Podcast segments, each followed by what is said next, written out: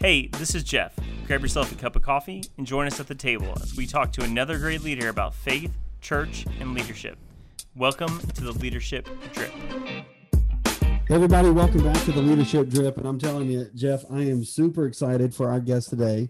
Uh, this dude I have uh, followed, I have seen in person live.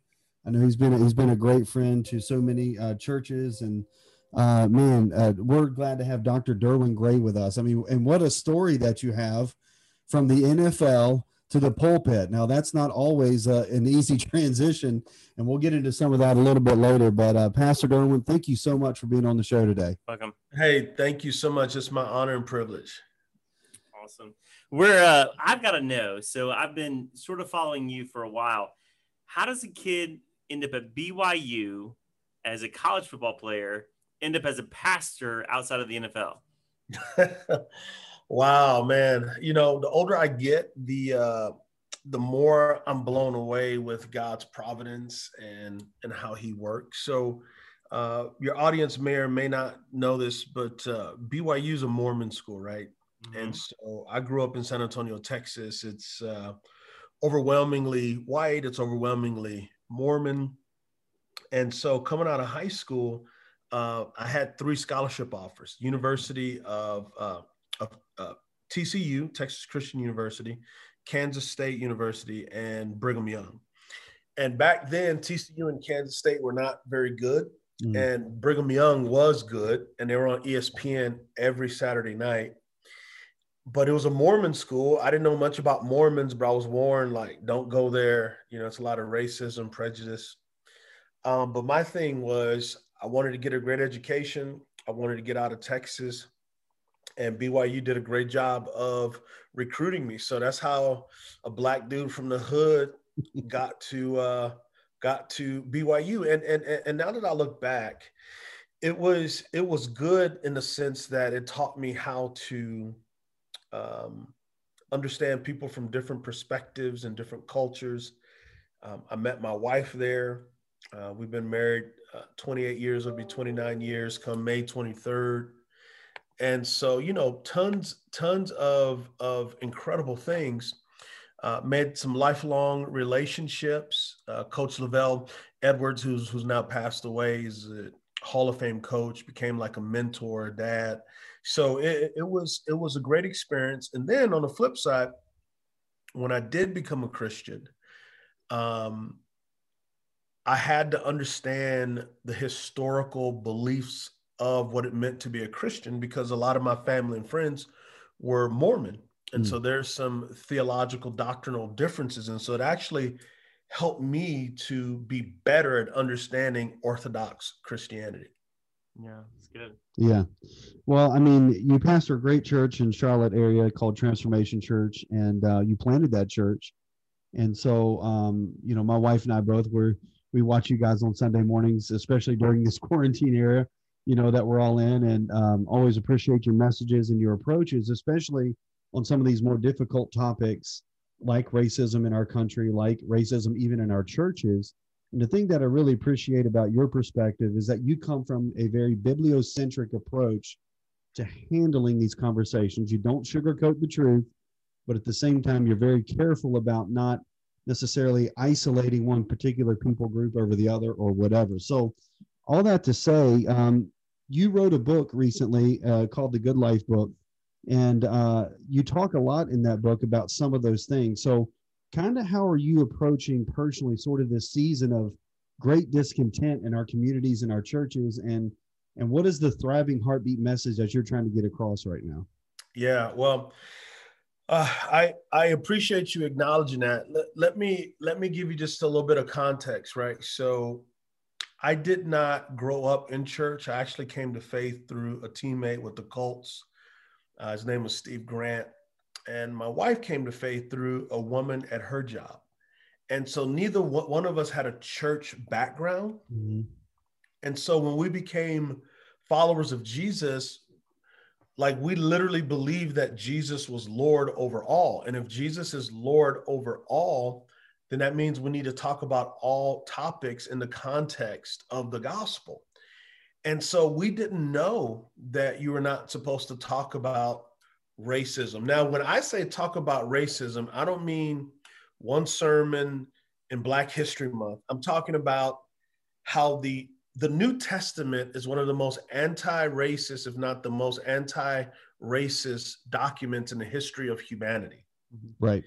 And so, all throughout the New Testament, the Old Testament, there's this racial tension. One time I was asked, and I've never been asked this question by a person of color, but mostly from white Christians who grew up in the churches, they'll say, Pastor, what, why do you talk about race so much in your messages? And I say, Well, because the Bible does. You know, think about it. If you take race out of the Bible, Jesus is not Jewish. There's no good Samaritan. There's no Samaritan woman at the well. There's no Cornelius the Italian. There's no Gent, uh, uh, Hittites, Jebusites, Perizzites, Egyptians, Jews. And at the end of the Bible, there's no every nation, tribe, and tongue around the throne of God. And so my question is, why have we allowed the devil to strip this so important topic out of preaching and te- te- teaching and biblical exegesis? And the answer is the devil divides and the devil hides. Amen. And what he wants to do is divide us by hiding the truth.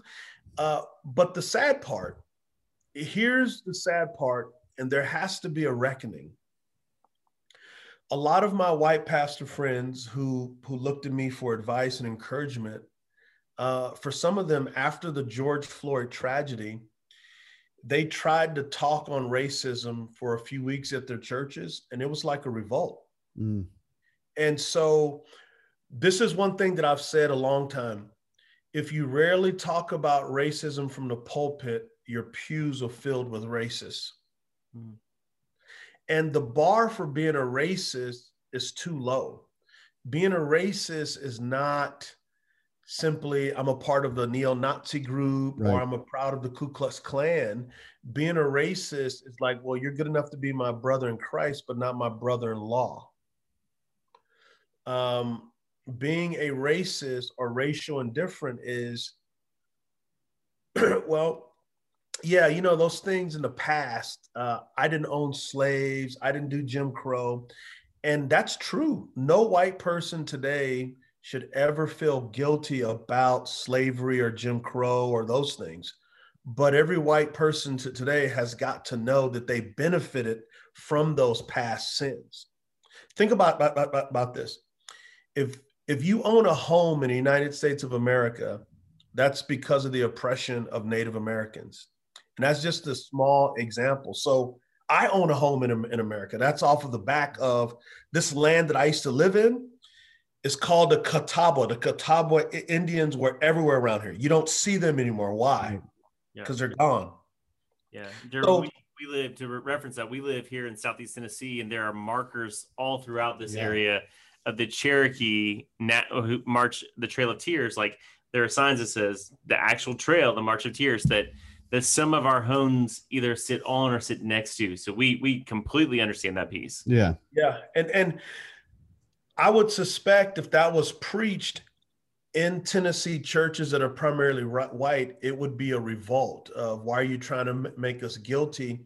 And so, what one one of one of the things that I'm trying to do now is help pe- people understand, and specifically for my white brothers and sisters to understand your identity is in Jesus Christ alone, not the atrocities of America's past, not the super great things that America has done as a country. America has been a force of good in the world, will be a force of good in the world. But like every nation in a fallen world, there are ugly things. And if we don't acknowledge those things, we're doomed to repeat them. If we don't acknowledge the systemic and structural evils that have oppressed people that got us to where we are, we're not going to acknowledge those things. But then on the other side, I feel like people who devoid themselves from the gospel run the risk of going all the way left and everything is the problem of white folks. No, White people are not the problem. Black people are not, not the pr- problem. Uh, any group comprised of ethnicity on earth is not the problem. The problem is sin, death, and dark powers. We fight against principalities mm. and high r- rulers. So part of the problem is, um, as the church, we have to grow in holiness. And when I mean in holiness, that's growing in Christ likeness. And for too long, many Christians have sided with politics instead of their brothers and sisters in Christ. We have allowed a donkey and an elephant to divide the people of the lamb. And so, what I'm talking to you about right now is what I talk about at Transformation Church. And of, of, course, I get some some emails, and, and that's where you sit down and that's where you talk. The Apostle mm. Paul says in Ephesians 4 2, you know, preserve the unity. Christ already unified his people. We have to guard it, we have to preserve it. And he says the way that you do it is with patience and with humility and ultimately with love. But we're too busy being discipled by Fox News, CNNBC, Newsmax, conspiracy theories, all this nonsense. We need people. My goal is to get people to the Lamb, to grow in the image of the Lamb, and have the mind of the Lamb. And for those of you don't know, uh, the Lamb is Jesus. Yeah. Yeah. It's been an interesting kind of uh, a couple months, especially about, you know, the time of the recording of the show. But, um, you know, we had Beth Moore on recently and we talked a little bit about nationalism and, and sort of that, that kind of problematic approach. And our culture, and I think you, you, you've said this so well, but our culture has hijacked conversations that the church should be having. And so culture tells us that the de escalation of rhetoric is the devaluing of topic. So it's really difficult to come to a calm table with a brother or sister of, of another color or another political party and actually have these reasonable dialogues and conversation, especially when it comes uh, about this conversation of sin and, and racism and all of these things that we should be talking about on a regular regular basis. And so as we as we kind of approach that that topic and as we kind of weed through some of the sensitivity if we can as mature believers we should be able to what are some of the really positive outcomes that you're seeing through this through this conversation through this dialogue through working with other brothers and sisters and how is the church actually moving forward? Yeah you, you know so so the first thing and this is going to seem somewhat ethereal and abstract but it's very livable. Ephesians 3.10 says uh, in essence, that when Jews and Gentiles, so Jews and everybody else, when we are unified in Christ, that we display the magnified wisdom of God. Mm-hmm. That word magnifold, uh, uh, uh, manifold means multicolored wisdom of God. And so let's never forget individual salvation only exists so God can create a family. And the family that God is creating is the family that he promised Abraham in Genesis 12. Abraham, through you, all the nations will be blessed. Well, Jesus comes through the seed of Abraham and through his sinless life, his atoning death, his resurrection, the sending of the Spirit, God forms this family that he promised Abraham. And it's a transcultural, multi ethnic family. And then this family learns to love each other as brothers and mm. sisters. Mm-hmm. And so the first thing when we do that, that is telling the demonic realm that Jesus has won. Yeah. Yeah. Jesus, so so our presence together bears witness that we came out of the grave with him together on the third day, that we're united to him. Secondly, there is so much common good when people who are different in Christ develop relationship. Uh, let me give you my own illustration. So before I came to the Panthers, this is in 1998. Um, I didn't want to live in the South of the United States of America because my mind was there's literally going to be Klansmen going down the street. Uh, it's just going to be horrible. Uh, now, there are some places like that in the South. Mm-hmm. But, but when I came to Charlotte, it was the New South. I was like, this is amazing. This is absolutely incredible. And then I began to, when we founded Transformation Church, uh, begin to pastor people who liked NASCAR. Like, that's a big deal for me. Mm-hmm. As a black dude, I'm like, you like what? NASCAR. What in the world is that about? Come to find out, NASCAR is scientific, man. NASCAR is big business. NASCAR is, I mean, you're dealing with quantum physics almost. And so these country white folks became my brothers and sisters, and I began to learn from them, and they began to learn from me. And so God knows what He's doing. That when He says that Jew and Gentile become one, mm. that we become one in Christ, because my difference and your difference makes us different for the better. Yeah. What happens is, is your story becomes my story. My story becomes your story. And proximity breeds intimacy, intimacy into me, you see. And when we see into each other, we begin to see the heart of God expressed differently through our brothers and sisters of different ethnicities, social economic classes, and culture. So individually, but then collectively and communally, we can go into the world and be able to engage the bigger things of the world in a unified voice, not uniformity, right. unified. Uniformity is sameness. Unified is within our differences. Whether if you're a Republican or a Democrat, we can we can come at this. Like some of my Republican friends are shocked to know that a third of Democrats are not pro-choice. They are they are they are pro-life and they're working through the D- Democratic platform to try to change that. And then some of my Democratic friends are shocked that not all Republicans were pro-Trump and all the stuff that he brought.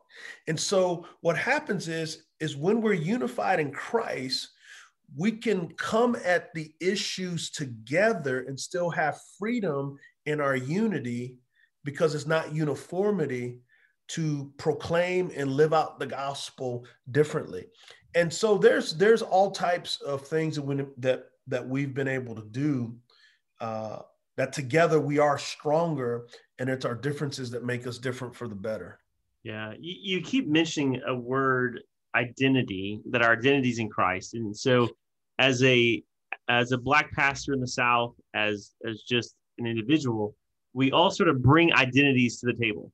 Like yep. we saw that played out, I think, with this election. We we all waved a banner of some sort, a flag of some sort that seemed to be the the, the pronouncing or, or dominant identity of our life, where we associated. How are you helping people sort of reframe their identity to understand that our identity isn't in these things, but is in Christ. So whether I'm Republican or, or Democrat, that's not my identity. Right. How are you helping them unpack that? Well, I, I think the first thing from from the pulpit to the equipment of staff to the systems and processes and discipleship philosophy of our church, which I can't get into all that, but what I will say is this is too much of evangelical Christianity is uh, do's and don'ts and if it's the cool, hip uh, part of evangelicalism, you're not talking about stuff that's serious anyway. It's pure entertainment. It's uh, you know, it's spiritual methadone. Uh, but then the hard right conservatives, we're against the culture. Like I don't remember Jesus in a culture war. Yeah. Mm. Like I, I just don't remember Jesus in a culture war. I remember Jesus being a friend to sinners. I remember Jesus going to Matthew's house and all of his sinner friends came. The people that Jesus had a beef with were the religious people, the Pharisees, the Sadducees. The sinners he'd have a problem with. Like, like he met them where they were. And like he said, a doctor goes to those who are sick, not those who are well. And what's sad is those who thought they were well were actually sicker than those who were actually sick. The ones who acknowledged they were sick were on their way to becoming well. Mm. Um, so what, what, what, were, what were we talking about? Oh, oh yeah. So identity. Yeah. So so we have to get back to preaching an apostolic message. And what I mean by apostolic message is I mean the apostles. What did the apostles preach about? Jesus. My goal for every sermon is for people to leave going, I had no idea Jesus was that great. Mm. I had no idea Jesus was that beautiful. I had no idea that Jesus' salvation was so sufficient. Yeah. Salvation is not just how you come into faith. Salvation is overcoming pornography. Salvation is overcoming bigotry. Salvation is when we raise from the dead. But a part of salvation is our union life in Christ. So, just by way of illustration, book of Ephesians is kind of like my New Testament book. So, this is who you are in Christ. Here's some background. The book of Ephesians was written as a circuit letter throughout Turkey.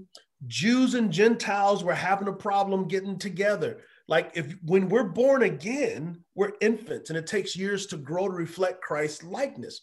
So think about, about this. You've got churches where Jewish people, their entire historical existence was how do we survive slavery in Egypt? Mm. How do we survive the Canaanites, Hittites, Jebusites? How do we surprise, uh, su- uh, survive the Babylonians? How do we survive the Romans? In other words, Gentiles suck. and now, Paul, you're telling me they're my brother and sisters in Christ? They're the ones who crucified my cousin. Yeah. Mm. And then and then you had Gentiles going, man, I, I don't want to be friends with these Jews. They're uppity. They're, you know, they think that that the Messiah is just theirs. So, how did Paul get them to live together? Watch this. Ephesians 1 3, we're chosen in Christ. Ephesians 1 4, we're holy and blameless in Christ. Ephesians 1 5 and 6, we've been adopted in Christ. Ephesians 1 7, we're redeemed in Christ. Ephesians uh, 8 and 9, we have the grace of Christ. Ephesians 10, we're united in Christ. Ephesians 11 through 14, we've been sealed and guaranteed by Christ. That's like eight or nine different identities right there. Preach those things, teach those things. We're so busy trying to get behavior modification mm-hmm. that we teach yeah. a Christless Christianity. That's true. Wow, that's true. Can I can, can I can I just keep on going for just yeah, please, please help yourself because that was good for me. Ephesians 1 15 through 18, Paul says, I love you and I love the way you love each other. Ephesians 19 through 23. We're in Christ. He's seated above all powers. Ephesians 2 1 through 4. We were dead. Ephesians 5. We're made alive. Ephesians 2 6. We're seated in the heavens with Christ. Ephesians 2 7. We are trophies of Christ. Ephesians 2 8 9. We're saved by grace. Ephesians 2 10. We are the workmanship of Christ. Ephesians 2 11 through 14. We are the peace of Christ. 2 16 through 18, Jew and Gentile, we are now one in Christ. Ephesians 2 18, we got the same daddy in Christ. Amen. Ephesians 2 19 through 22, we are a holy dwelling, we are a temple of God. How many different identities is that? Like, I don't know how many it is. I lost count. It was a lot. Actually, it's 23. I'm gonna write that down. 23. Okay. So what you do is you continue to teach the work of Christ. That's a part of your discipleship. It's a part of your being. The only thing that's going to break the power of idolatry, I so the people who stormed the US Capitol, their identity was the election has been stolen uh, America's gonna become communist. We're gonna save America. So that moved them. That's what they thought that they were. So the only thing that can break the power of darkness is the power of light through the sun. What, what I said, Transformation Church, is this the scene of the crime is your mind. Mm. We have to be transformed by the renewing of our mind. But from the pulpit, if you're not hearing much about Christ, there's not going to be much transformation in your mind. Listen, if if God has your mind, He has your heart. He has your heart. He has your actions. Yeah. And what we try to do is we preach changing actions, and the gospel gets beneath the surface. So, whether if you're white, whether if you're black, so if you're black listening, your identity is not tied into our ancestors were one one time enslaved, therefore I'm still angry or pissed. Yeah. Mm-hmm. And there are a lot of African Americans that do that. Well, I'm just going to stay mad. No, Jesus revoked our get mad card when we said yes to him. And so it takes a mutual responsibility for all of us to live in the gospel Uh, but I say this with, with deep respect is our pulpits are so anemic that the people are anemic. Mm. Yep. Yeah, that's true. Man, uh, okay. So, Pastor, this is why I watch on Sunday well, mornings. I want to make it mention because I, I, love what you said about the mind because yeah. I grew up in what I would call a heart church. Like, God, ask Jesus into your heart. Like, God wants to change your heart. And as I've got matured as a believer, I realize scripture is full of things that talk about my mind, that my thoughts are so critical and important. And like the only thing I heard growing up was take every thought captive, which meant when you have a sinful thought mm-hmm. or a mm-hmm. tempting thought, you just throw that out. But as I've matured in my faith, I've understood that that the mind is really such a critical component of our faith understanding. And and I agree, there are not a lot of pastors going fix how you think yeah. Yeah. Yeah. And and and I don't know the context which you grew up in, so I can just speak from a biblical context. For the Hebrew people, your heart would encompass your mind, but most people don't know that. It's right. more of a emotions, right? Mm-hmm. Exactly. And so, you know, Jesus says, love God with all of your heart, with all of your soul, with all of your mind, with all of your strength. And so it's your mind, your will, and it's your emotions. But to your point, uh, is is that a lot of people don't want to think, right? And, and so one of my favorite passages uh, is from the book of Philippians, and this is a part of our discipleship. Philippians dealt with Paul getting Jews and Gentiles to live together. And he tells them in Philippians 2 uh, 3 and 4, he says, Do nothing out of selfish ambition or conceit but in humility, consider others better than yourselves. Let's just stop there. So, Paul is gospeling this new multi ethnic church where there, you know, man, there's beef there, there's issues there. And he's going, you know do nothing out of selfish ambition or vain conceit but consider others better than yourself so so practically how would that play out in a country where policing started out through slavery the civil rights sometimes police were part of the ku klux klan uh, are there great policemen? Overwhelmingly yes. Do blue lives matter? Overwhelmingly yes. Are there some messed up policemen? Yes. So when you consider other better, better other people better than yourselves in humility, instead of dismissing police brutality, you go, hey man, let, let me listen to that. Like you can be pro-police and pro-police reform simultaneously. It doesn't have to be one yeah. wins and one loses, right? Um, and I'm not a part of the Black Lives Matter organization. The reason why I marched in Black Lives Matter protests was not because of Black Lives Matter. I marched because Jesus said, Love your neighbor as you love yourself. Dr. King didn't do what he did because of Black Lives Matter. Dr. King did what he did because injustice anywhere is injustice everywhere. And before Dr. King, the King of Kings said every nation, tribe, and tongue would worship him, right? And so, right. therefore, this is a Jesus, a gospel issue. So, when a person of color says this is a problem, it's a historical problem. You don't defend it, you listen. Hey, how can I walk with you? You, you know? Yeah. yeah. Um, and then verse verse four says, and don't don't just look out for your own interest, look out for the interest of others. And then that beautiful verse in Ephesians 2 5 says, and you have the mind of Christ. Yeah. Yeah. And it goes into that early hymn of Jesus taking off his divinity, putting on humanity. The God man suffered and died, right? So as brothers and sisters in Christ, we're to live a cruciform life, meaning I'm going to leverage my life for you in humility. I don't expect the world to get that, but I expect Christians to get that in their church communities and then going on mission to give foretaste of eternity in their practice and the way they live. Yeah. So, man, there's so many different directions I want to go right now. But the I, I love what you're saying because I think the heartbeat of of of what I've known of you personally and the heartbeat of what I've seen from Transformation Church is this multi-ethnic approach to leadership, to life, to ministry, to mm-hmm. evangelism, mm-hmm.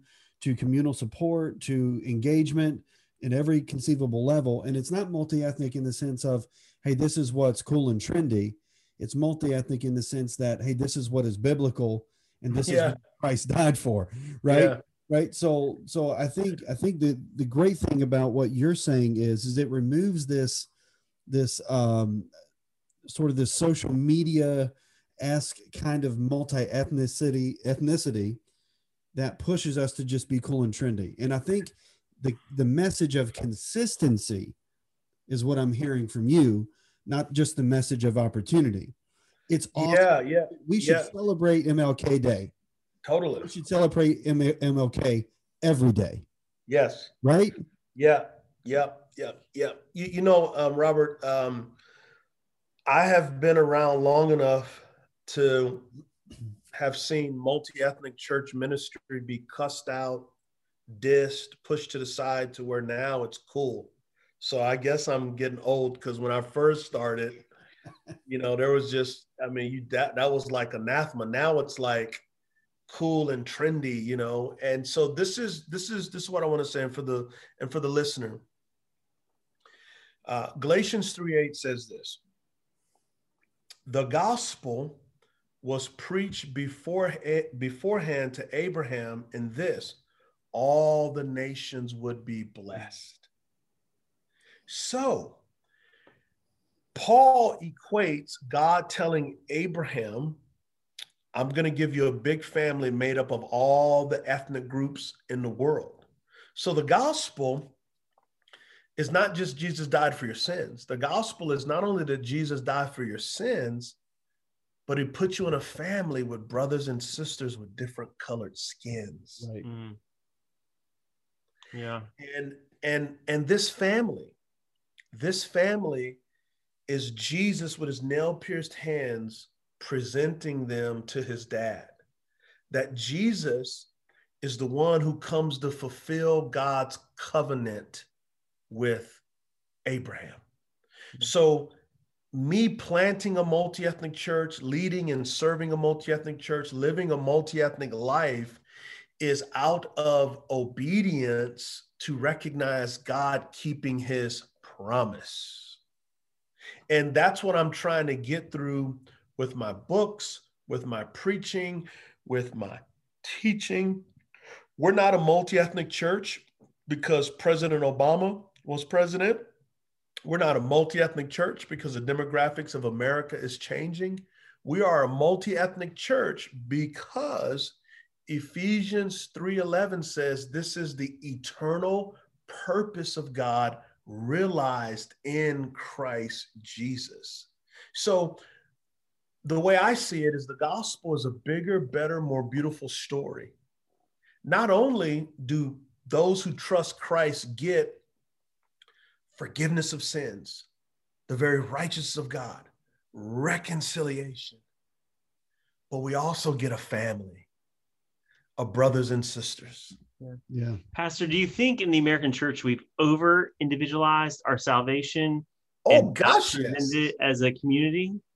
Oh, without a doubt. Now, uh, by way of illustration, and you guys have heard this before, right? You know, it's like the frog doesn't know it's getting cooked. It's like, oh, thank you for this hot tub. Man, this feels good. Oh, you putting some salt in here too? Oh, Epsom salt. That's great. I've been sore. And before you know it, it's so hot, you didn't bubbled and died, right? Mm-hmm. So historically, it's important for us to understand this. There was a guy by the name of Rene Descartes, um, a Catholic scholar, and he was battling atheism. He was battling assaults against the faith. And one of the ways that he can convince people that the faith was real is he said, I think, therefore I am. He launched what's called the Enlightenment or modernity the Enlightenment or modernity kicked off Western philosophy, which is very, very individualistic. Mm. What I mean by individualistic, I mean this by way of illustration. Well, Jesus died for me. Jesus saved me. Mhm. Mhm. Uh, it's me and Jesus. Now, is that true? Yes, but there's more. Jesus didn't, doesn't just die for you, he died for your future brothers and sisters as well.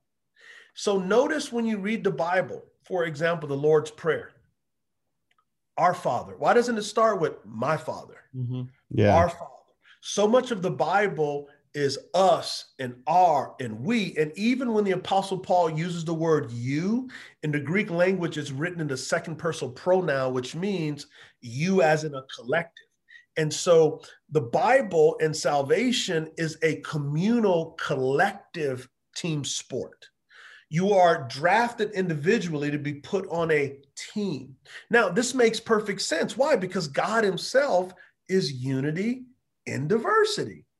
The Mhm. Father's not the Son, the Son is not the Spirit. One being revealed in three persons, just like a triangle. One point here, one point here. You remove any of those points, it's no longer a triangle. A triangle has three points. God has three persons in one being, unity within diversity. And so our faith is communal. So, what does that mean? What does that practically mean? It means this that for my white brothers and sisters in Appalachia who are incredibly poor, that means I should care. Yeah. It means this for my Asian brothers and sisters, United States of America, that go to a conference and a white guy dresses up like a ninja, and the white folks thinks it's funny, and the Asians are sad and disappointed. It means this that I am my brother and sister's keeper. It means this I don't live from my blackness. My blackness will never change. My blackness has been redeemed by my Christness. My Christness leads through my blackness. So mm. we don't want to be color blind. We want to be color blessed. Like the Lord did not make a mistake giving y'all a lack of a tan. Especially this time of year. Like, Hey, like, Makes it tough like- to get to the beach. my color was much different when I lived in SoCal, Pastor. You know, yeah, you saying? know, so, so, but my point is the Lord wasn't like Derwin, man, I really wanted to make these guys black, but something happened. no, he knew exactly what he was doing. Hey, you guys want to hear something funny? Yeah. So my my mother is very fair skinned. Um, I have an aunt with hazel eyes, light skin, and blonde hair. Um, the hair under my arm is like ridiculously straight. I'm like, what in the world? And if I don't curl up my hair, it'll it'll be straight. And I'm like, I'm gonna take a DNA test. I took a DNA test. I am 23% European. That's almost a quarter. Now, amongst Black people, I'm chocolate. I'm darker than most, but I have more European than most. I was, I, for four days, man, I was just like, like, what's the, like, what's the story? And my wife, she didn't think it was a big deal yeah. but I, but I said, hun, you can trace your lineage all the way back to the Mayflower. She had eight relatives on the May on the Mayflower. I said, I can track mine to the 1800s, and that's it. So how did all this get into me? Like, what's the story? Now, of course, all of it's been redeemed, but it was just fascinating. So, you know, what do you you know, like what do what does a racist do with their DNA if their DNA could talk? Right. Right. You know, um, I forgot I was talking about, but that was a good side story. Well, I- I'll, I'll say this. I, now, Jeff will verify this. I have never ever said this on the show, ever, not once. Okay. But you literally said the words that God dropped into my heart this morning when you said, "We're not called to be colorblind, but we are called to be color blessed." I Mm, think part of the part of the problem is is that in our effort to connect with each other, we say, "I'm colorblind. I don't see people for their color. I see them for who they are." Right? And it's it's a very noble approach to some of this conversation, but it's not the full approach right. because at the end of the day, God created me white. He created you black. He created people with different colors of skin. Why? Because he is a creative God. Yes. And when, when we limit God's creativity of the apex of his creation, humans, us, right? He created like what, 60,000 beetles or whatever, you know, whatever it is. Like God created murder hornets. Right. And I don't know Yeah. why. Like he created all these bees and beetles and Yeah. when it comes to people, when it comes to humanity, the Yeah. apex of his affection, the apex of his creation, Yeah. we're not called to be colorblind. That's We're called right. to be color blessed. And so yeah. what I need to do is learn to appreciate not just the fact that you are a human being, that God redeemed you the same way he did me, but I need to learn to appreciate the fact that you actually do look different. And because you look different, it actually gives him glory because of how he saw you from eternity that he wanted you to look this way. Yes, and and vice versa. Like Right. um, God has created a beautiful array of people who are image bearers, Mm. um, and that is that is so important. Another thing that I want to say too, and I'm currently um, writing about this now, is we live in such a culture of shaming and canceling, and everybody just wants to be mad Yeah. um, for people of color, and particularly as a black man, for our white brothers and sisters of goodwill who may say the wrong thing the wrong way, but with a good heart, like we have to stop shaming them and coming down on them because that's what makes white brothers and sisters not want to engage because there's this fear of, well, what if I don't say the right thing? Yeah. You know, and the devil loves that the devil loves for us to hide, right? The devil loves for, well, I don't want to say anything because if I do, and so that's where, as a black man, but more importantly, as a Christian man, no one, no one can make me not act like a Christian. The posture of a Christian is one of humility, of one of grace. A posture of a Christian is to treat people the way they have treated you. So just a just a couple days ago, um, one of our uh, one of our staff members over our discipleship, um, she was at the grocery store. She's probably five, four, 130 pounds. As she was going into the grocery store, um, this white man basically cussed her out, called her a blank and in with the B word. And so when she got inside the grocery store, it just all like, what just happened? Like it was like PTSD, trauma. So as a staff, we talk about it. Our our staff looks like our church. It's very di- di- diverse, and we felt okay. So let's talk about this. So um, a couple of different angles.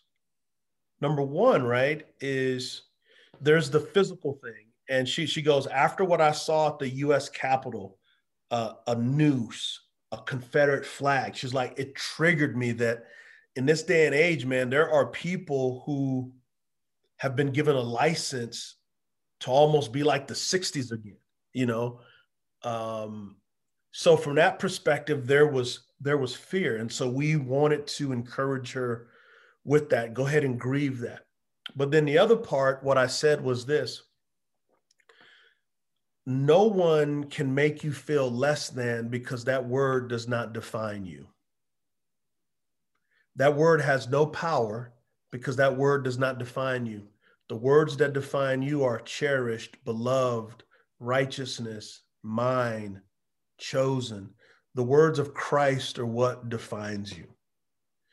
Um, now, in saying all, all that, I also shared about three and a half years ago, I was at a stop sign and three guys in a pickup truck drove by and they yelled the N word.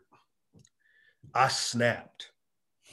I was I was going through traffic. I was flying. I was probably going 70 and a 35 and I caught up to him at a red light.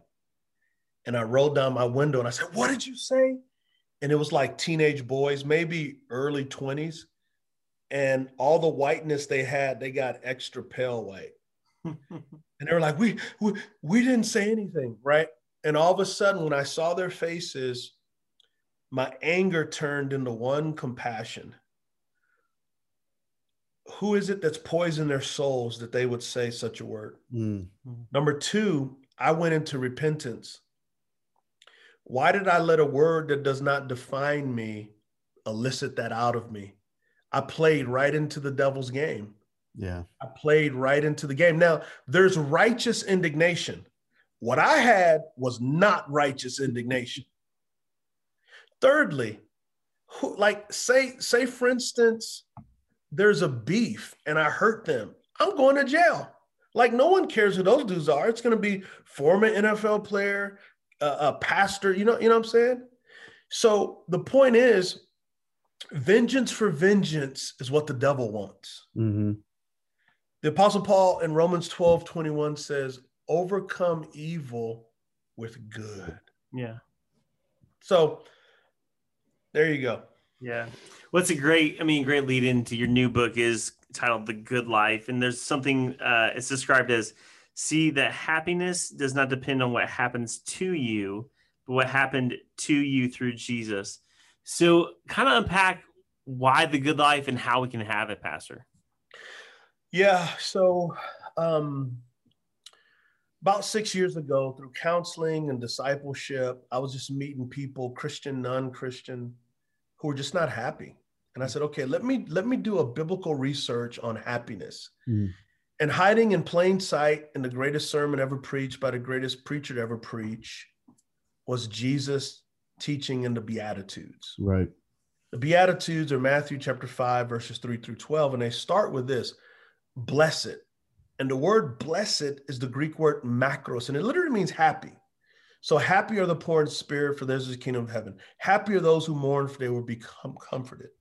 And, and so what I learned and what I wanted to share was this is Jesus tells us that our birthright as citizens of his kingdom, as children of his daddy, as dwellings of the Holy Spirit, our birthright is happiness. But but the happiness is not what we think. We think happiness is good things happening to us a lot, but the kind of happiness that God gives us through Christ is Him making us good for the world. Mm. So think of these eight characteristics. One, uh, or here's one happy are the merciful, for they will be shown mercy.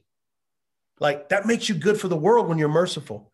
Um, happy are the pure in heart, for you will see God. Happy are the peacemakers, for you be called children of God. And, and so happiness and holiness are two sides of the same coin. Now, I know you guys are at Lee College, so I mean, holiness all day, right? But, but, but, but holiness is not misery. Yeah. Yeah the beatitudes is what holiness looks like. Holiness just means to be a whole human being being conformed to the image of christ. So happiness and holiness are two sides of the same coin. So we can all be happy. It's not contingent upon covid. It's not contingent upon any circumstance. It's contingent upon the eternal god who's now living innocent through us making us like himself. Amen. Yeah.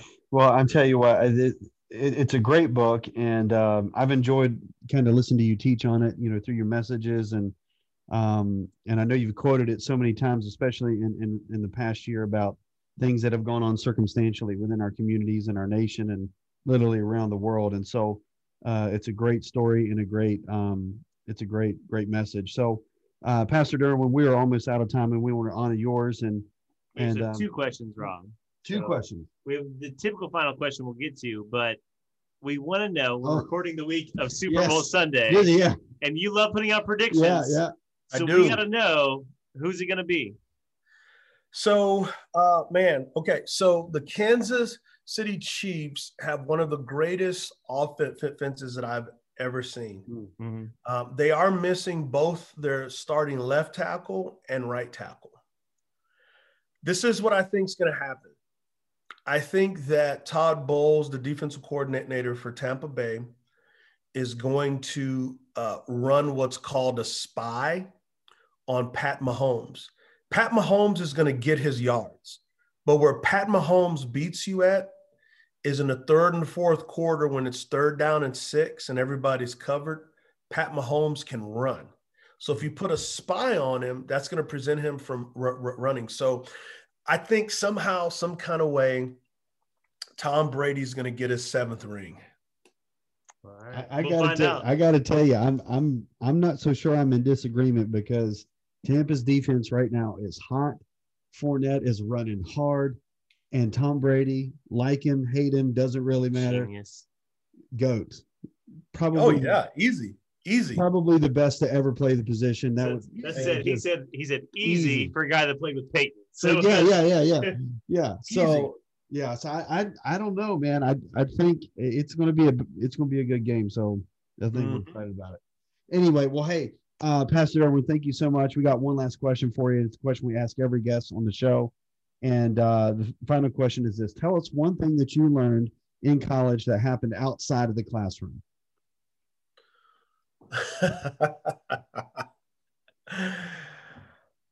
Listen. what I've learned in college outside of the classroom is this birds of a feather flock together. Mm. Do you want to be a chicken or do you want to be an eagle? Surround yourself with people that are going to take you higher than where you are. That'll good. preach. That's good. That'll preach. That's good. Hey, it's been a joy to have you on, Pastor. And again, uh, it's Pastor Derwin Gray, Transformation Church there in South Carolina, just outside of Charlotte. Uh, former NFL uh, football player and and friends of the show, do yourselves a favor. Check out the evangelism linebacker on YouTube. Now he doesn't get any royalties off that, so but he should. He should. We need to talk to somebody about that. I don't know who made it, Lifeway or whoever made it. We got to get that worked out. Uh, awesome. This has been a a theological, biblical lesson master, class, master, master class. class. Yeah. I don't know. And we are incredibly appreciative. Pastor, thanks for coming on the show. And hey, thank you. Hey, Leadership Drip. You, you guys a- are awesome. I appreciate your encouragement. Peace out. Thanks, Pastor. Hey, friends, thanks for listening to this episode of the Leadership Drip. We loved having you at the table for this conversation. Would you do us a favor and comment, rate, subscribe, and share on your social media? That way we can get this content to other great leaders. And stay connected with us on Instagram at the Leadership Drip and on Twitter at Leadership Drip. And remember, you have a seat at the table.